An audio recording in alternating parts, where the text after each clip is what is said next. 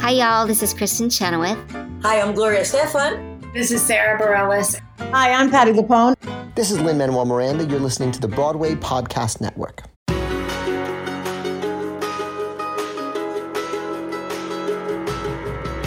Welcome back to the Theater Podcast, intimate personal conversations with theater's biggest names. This episode is part two of our amazing interview with Alex Timbers. It continues from part one, obviously, that just dropped a few days ago. So if you haven't listened to that, I encourage you to stop, back it up, and listen to the previous episode. But before you do, please visit us online at ttp.fm. Show your support via ttp.fm/Patreon to get advance notice of these interviews so you can submit your questions and many, many other opportunities to help us out and get our episodes transcribed and lots of things that we're trying to do with the contributions that we get. So with that said, please enjoy part two of this episode with Alex Timbers. This episode is brought to you by Visit Williamsburg. In Williamsburg, Virginia, there's never too much of a good thing. Whether you're a foodie, a golfer, a history buff, a shopaholic, an outdoor enthusiast, or a thrill seeker, you'll find what you came for here and more. So ask yourself, what is it you want? Discover Williamsburg and plan your trip at visitwilliamsburg.com. The longest field goal ever attempted is 76 yards. The longest field goal ever missed? Also 76 yards. Why bring this up? Because knowing your limits matters, both when you're kicking a field goal and when you gamble. Betting more than you're comfortable with is like trying a 70-yard field goal. It probably won't go well. So set a limit when you gamble and stick to it. Want more helpful tips like this? Go to KeepItFunOhio.com for games, quizzes, and lots of ways to keep your gambling from getting out of hand.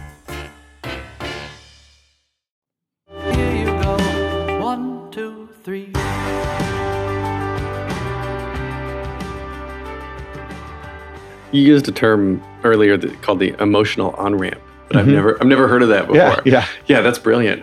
Because I was as you were describing the issues, I was thinking like, how early can you relate to the characters, and I guess how much do you sympathize with them? And calling it an emotional on-ramp, is that something you use a lot? No, I think it's a term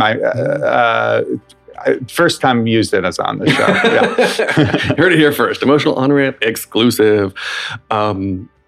I really like that because you come on stage, you want someone, I guess, there's intention. The characters have the intention. You want the audience to relate a certain way at certain times. And so how do you convey that? It's costumes, it's lighting, it's the acting itself, it's a song. Yeah, there's so much that you have to play with. Yeah. So I don't envy the need to go back and like address negative reviews, I guess. Yeah.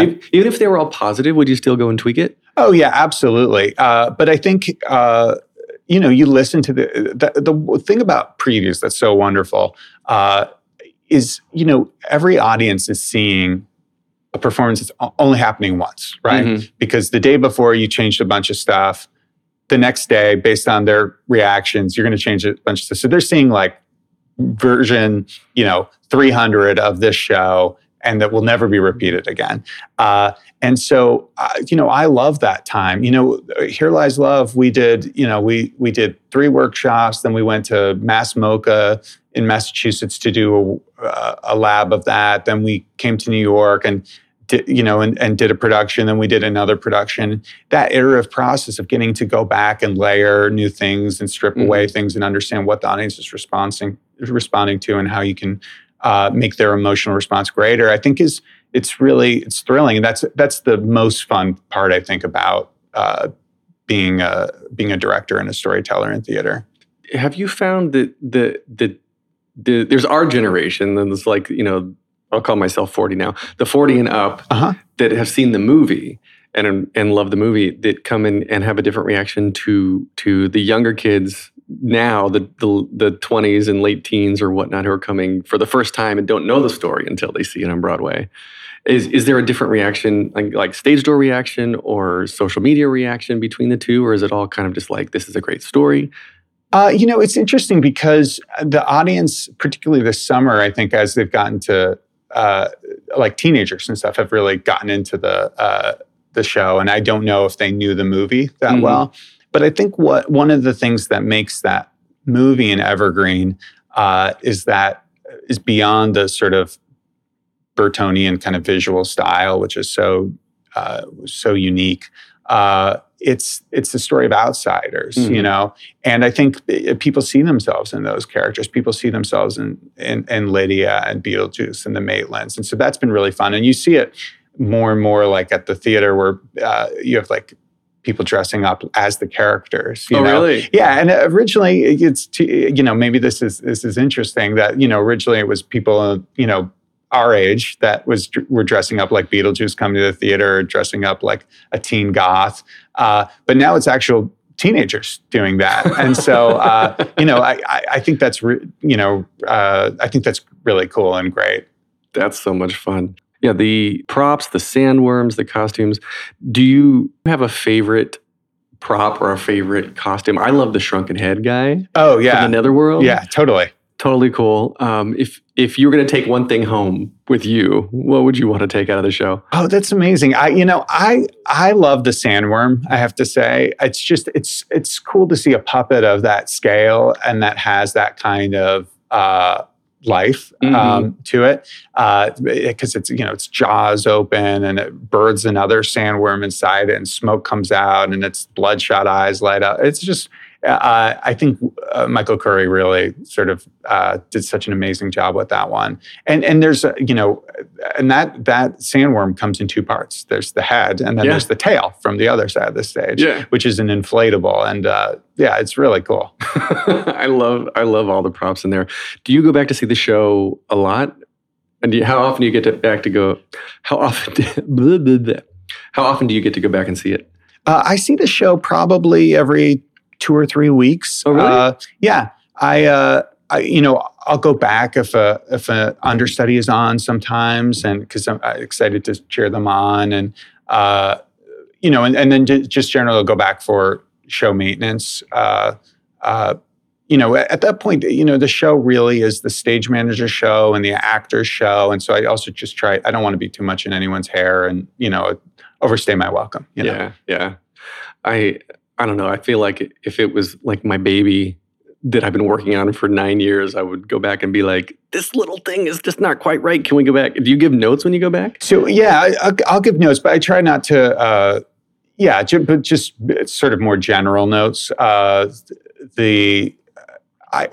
When I did Blay Andrew Jackson, it was my first experience on Broadway, and I wrote that show with Michael Friedman, and so it felt very much like, my baby and the way you're talking about that kind of idea. And I went back too frequently and I learned my lesson. I think I drove the actors probably crazy. They were very generous and kind and, so I just learned on that show, you've got to give space. It's, the performances are growing.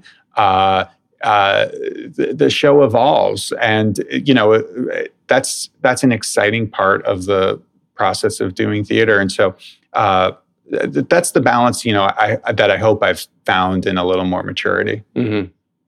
Okay, so you're also, I'm going to move on TV and film a little bit, co-creator of the Amazon series Mozart in the Jungle. It sounds like when you list bios like this, and I'm talking to you, and you're sitting here, and just a real person, like you've directed these multi-million-dollar productions and these great things, and like you're just co-creating the show that now the world can go watch. How does this happen? I mean, how easy is it to just go co-create a show and get it on Amazon? I got approached by Jason Schwartzman and Roman Coppola, who are just wonderful guys, and they had the rights to this book, and they were interested, I think, in having someone kind of who is in the kind of performing arts community collaborate with them. In the pilot stage, an amazing filmmaker named Paul Weitz came on, who's like one of the kindest human beings, in addition to being one of the most talented. And they sort of, and then the show was off and running. I think one of the things that was really exciting about that was just seeing how a whole new world works. And I loved, I'm sure you do too, as a sort of fan of shows that shoot in New York, like seeing all these sort of theater titans. Mm-hmm. I love watching Succession. That's one of my favorite shows. And watching just, like all these amazing... Mrs. Maisel. Yeah, theater actors popping up left and right. It's just, it's so sort of gratifying and exciting and feels a little like... Where's Waldo in a fun way, you know? Because you hang out with a lot of them personally, yeah. Oh, Hello. One of my favorite shows I've seen. One of my favorite shows ever to have worked on. Yeah. John Mulaney and Nick Kroll. You're friends with John through the comedy scene, I guess, right? The way I got involved with that show was, it all comes back to Blay Andrew Jackson, all these things we're talking about. After that show, and I think after the Pee Wee Herman show, I got a call about having a coffee with Nick Kroll. And so this was maybe 2010, 2011. And we had this coffee. He was wonderful. He's a wonderful guy. And it was so fun. And that was sort of it, because we existed in a different world. Mm-hmm. And then in 2015, I remember this because I was putting up a production of Rocky the Musical in Stuttgart, Germany, and I had the flu. And I got this email from Nick saying, "Hey, do you remember me? I have this show. Do you remember me? I'm working with this guy, John Mulaney, and we're doing this thing down at Cherry Lane. It happens like in 3 weeks. There's no, it doesn't exist quite yet. You know, could we collaborate on it?" And of course, you know, in those moments, you just say, "Oh my God, well, I don't even really know I wasn't so familiar with Gil and George, the characters, but I was like working with these guys, absolutely." And it was this sort of heavenly experience. This is sort of extraordinary. I think the theater makers will really think this is as amazing as I do. They were teching the show at Cherry Lane during the day and night, and then at midnight going to the UCB and performing the show, which was at that point 2 hours long, and performing it for a live audience, and trying out jokes and cutting jokes, and the next day coming into tech and saying, "Hey, we're going to do this again." So that's one thing that's extraordinary about them. Two, we were performing on Colin Quinn's set, so we were like, there's an entrance up right, there's an entrance down left, and we started tech. We never worked together before, and we were like, "Hey, top of show, do you want to enter up left or down right?" And they sort of looked, and they were like, "Let's do up left." And that's really how we blocked the show. And we went through it once, and I was so nervous. I was like, "Oh my God, are they going to remember any of this blocking? They've only done it once during tech," and they remembered it all. I mean, they are not only such brilliant comedians, but they are. You know, they know exactly where they want to be, and mm-hmm. and it was incredible. And the lighting designer was also like, "I've never experienced something like this before." All my I don't need to adjust anything. The whole set there, it's like they pulled in props from old shows. Is that real? Is there actually a warehouse somewhere that has all these iconic props from big shows? No, well, so it was kind of a riff on this. Because the Colin Quinn set, we were like on someone else's set. So the Broadway set, which was done by Scott Pass, which was so beautiful, which was like these different sets from different other shows cobbled together, was sort of a riff on a riff in that way. None of the sets from like the August Wilson play or Steel Magnolias were real sets. But I do think that there was this rack of gramophones from I Am My Own Wife, and we had the same props designer as I Am My Own Wife, and we were in the same building as I Am My Own Wife. So I think some of those gramophones might have been the gramophones. Really? Fun fact. And that got filmed and put on HBO, as did Pee Wee Herman show, right? Pee Wee Herman got filmed. Yeah, yeah. I think Oh Hello's on Netflix. Oh yeah, Netflix. Yeah. Yeah, absolutely. It's so amazing when you make something that's ephemeral and then someone captures it. It's really awesome to have that. Is that where you like theater to head? Like to have, after it's done on Broadway, it gets captured and released wider? Or do you prefer it to kind of be more localized and live? Here's what I love about theater. Like the first show that got me really excited about theater was Tommy. And that was, this...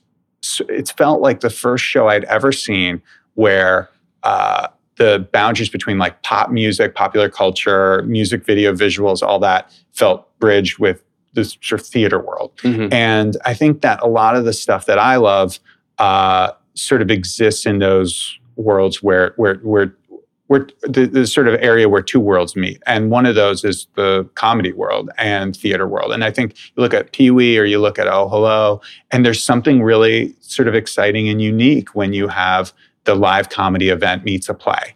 And so something like that, it feels like just naturally there'd be, particularly with those performers, Paul Reubens, John Mulaney, Nick Kroll, there's an appetite beyond, the type, the number of people that can fit into a limited run. I think to see something like that, I think it's really exciting to have people be able to access that. Yeah. Is there something lost, do you think? Like when I watch a comedy on TV that I've seen live, I always feel like it's never as good. I don't connect because I can pause it. I can go to the kitchen. Yeah. Someone can come in and distract me. Oh, it's definitely different. The communal experience of being in a space with, like seeing Oh Hello with 900 other people, it's thrilling. But I guess, next to not having anything, true. Totally, it's great. It was really a fun experience was working on the John Mulaney's Radio City show because in that instance, we're simultaneously building a show for that live audience at Radio City, but also filming it for Netflix. So you're thinking about it from both. You're thinking about it for the camera and for the audience in the theater at the same time. And that was really exciting because there you're trying to make it, from the birthing of it, equally great for both audiences. Oh yeah, so you ahead of time you're planning for it specifically. Mm-hmm. Yeah, do you still work with John a lot now? He's a friend, and I love to work with him again. He's amazing. Yeah. Yeah, such a fun guy. Everything he does, I love. I actually watched the Netflix special, so it was very funny. Oh, good. Okay, cool. So it seems like you've always got a lot of stuff happening simultaneously. How do you actually decide what to wake up and work on in a given day? That's a great question. I mean, because musicals, which are the thing I primarily work on, are take so long to sort of come to production, and some never see the light of day. You don't really get to plan your life as much as one might think. You don't get to say, okay, this year I'm doing Brigadoon, next year I'm doing a new musical by so-and-so. And so a lot of it's governed by sort of everyone else's schedules. When is everyone available to do the workshop for XYZ? And so then you're sort of gearing up for that. I think the thing that's the plate spinning aspect of it is really those shows that are in deeper development where you're sort of trying to like kind of always push them along a little bit. Like every week, how can I help that show go to the next level? Is that, by doing a piece of development, is it doing a writer meeting? Is it talking to a designer and going through sort of looking at renderings and those that don't have a like sort of deadline that's looming are the ones I think that are the ones that are always the bigger sort of challenge. And then those shows, then when Beetlejuice happens, when suddenly at a certain point a show gains a kind of critical mass momentum and then suddenly it's happening, you feel a real sense of pride and victory when that thing that for like 4 or 5 years was sort of felt like, is this happening? Is it not happening? It's suddenly like you're in rehearsal for it. It's a thrilling feeling. Yeah. And you said you feel a victory, of course, when it makes it. Do you take it personally if something doesn't? If something doesn't reach production? Yeah. I mean, they're like your children. You root for all of them and you want them all to succeed. And you definitely, particularly for the writers, you want people's work to get their due chance to be seen and received, and hopefully for the writers to be celebrated in the way that they do. I love the writers I get to work with. I feel very lucky, and I love the collaborative process. There's so many other mediums where you don't collaborate. Theater, particularly musical theater, is very, very, very collaborative, and it. And that's one of the things that I just adore about it. Yeah. I don't know if I could. I don't know if I could take the rejection, and then I was thinking, well, it is. Is it rejection? Is it not rejection? But I guess it is sort of, the production side of rejection. Actors deal with rejection every day with auditions and sure. and whatnot. But I guess the production side. I guess you could have an idea that doesn't get picked up, or you have a workshop that you're like, oh, that's just not working. Let's cut that. Is that so? You have your own rejection to deal with. Does that hurt at all? Is it actual a personal thing, or are you just like, it's just part of the business, shrug it off? Oh no, everything's personal. I mean, it's creative, it's artistic, so everything is. But I don't know. I think as I'm getting older, I do understand that sometimes, shows that I'm excited about that no one else is excited about, that maybe that's a good indication. Maybe they're misguided. So I think that, I don't know that I have a great articulate answer for that. I apologize. But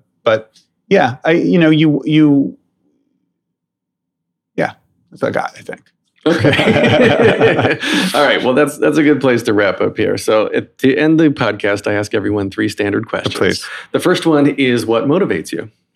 Motivates me. I think it's the artist I get to work with, just thinking about that actor I get to collaborate with today. Oh, that designer, I get to see what they're working on. That's the stuff that inspires me and gets me excited about every project. Okay, so the second question is, what advice would you give to your younger self and younger people listening now starting out down a similar path? I think, the thing that was really profound for me was the not waiting for opportunities, like creating your own opportunities. I remember hearing this. I was an intern at a theater company right out of college, and I remember hearing this adage that you have to have gray hair to direct. And I kept reading about, I read Time Out, and I was reading about all these productions, and I was like, oh gosh, everyone's like my age now, or in their 50s or 60s that's directing these shows. And so I realized that no one was going to hire me to direct Tennessee Williams or Thornton Wilder or something like that. And I had to go make my own theater. So I created my own theater company really as a vehicle to get hired to direct things. So I think that's important, is to, whatever part of the theater industry you're in, to take as much agency as you can, to not rely on others, to pursue your art as much as you can. Create your own art. Yeah. Mm-hmm. Yep. And then final question, if you could only see one show for the rest of your life, but you can see it as many times as you want, what would you see? I love Spring Awakening. I'd love to see Spring Awakening over and over again. I think that show's great. Oh, that's wonderful. Good answer. Okay, so of course, visit Beetlejuice online, BeetlejuiceBroadway.com, and you can connect with Alex on Instagram at Alex Timbers. You can get more of me at thetheaterpodcast.com or thetheaterpodcast.com/Patreon to show your support. Theater_podcast on Instagram and Twitter, Facebook.com/official theater podcast. Please rate, leave a review. Produced by Jillian Hockman, edited by Matthew Hendershot, and thank you to Jukebox the Ghost for the intro and outro music, and then Alex Timbers, thank you for this wonderful conversation. Take a deep breath, make the world a little colorful. Hey, it's Leslie Odom Jr. here on the Broadway Podcast Network to tell you about the RISE Theater Directory, a program of Maestro Music. RISE is a national online resource designed to connect and empower backstage and administrative and creative theater professionals from underrepresented backgrounds. If you work or aspire to work in the theater community, this can help you find your next project. And if you hire theater professionals, search the RISE Theater Directory to find your next team. Create your profile now and get more information by visiting risetheater.org. That's theater with an R-E-R-I-S-E-T-H-E-A-T-R-E.org, because only together we rise.